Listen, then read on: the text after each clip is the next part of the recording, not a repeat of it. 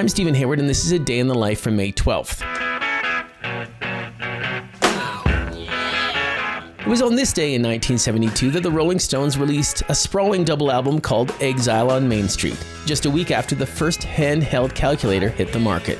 Exile on Main Street was recorded literally on the fly in Keith Richards' villa in the south of France. Having been forced to leave the UK by a punishing tax code and increasing scrutiny from Scotland Yard for their drug use, the Stones rolled up and out of England and produced what Keith Richards would later call the first ever grunge record.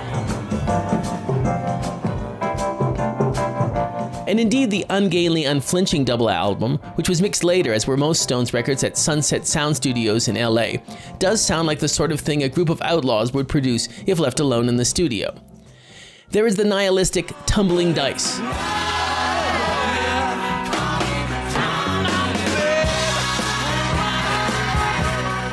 The funereal Shine a Light, which was originally entitled Get a Line on You and first recorded by Mick Jagger and Leon Russell.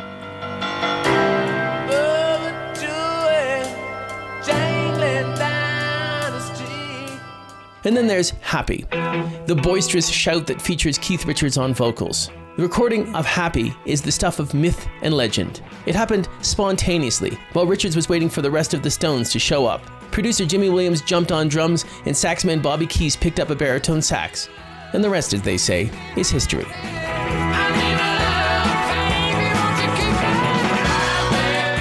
A Day in the Life is a production of Critical Karaoke, brought to you by the Idea Space at Colorado College, exploring ideas through the visual arts. Also made possible by the generous support of the Bee Vradenburg Foundation, the Joseph Henry Edmondson Foundation, and Colorado College, fostering innovation in the humanities. Find out more at criticalkaraoke.com.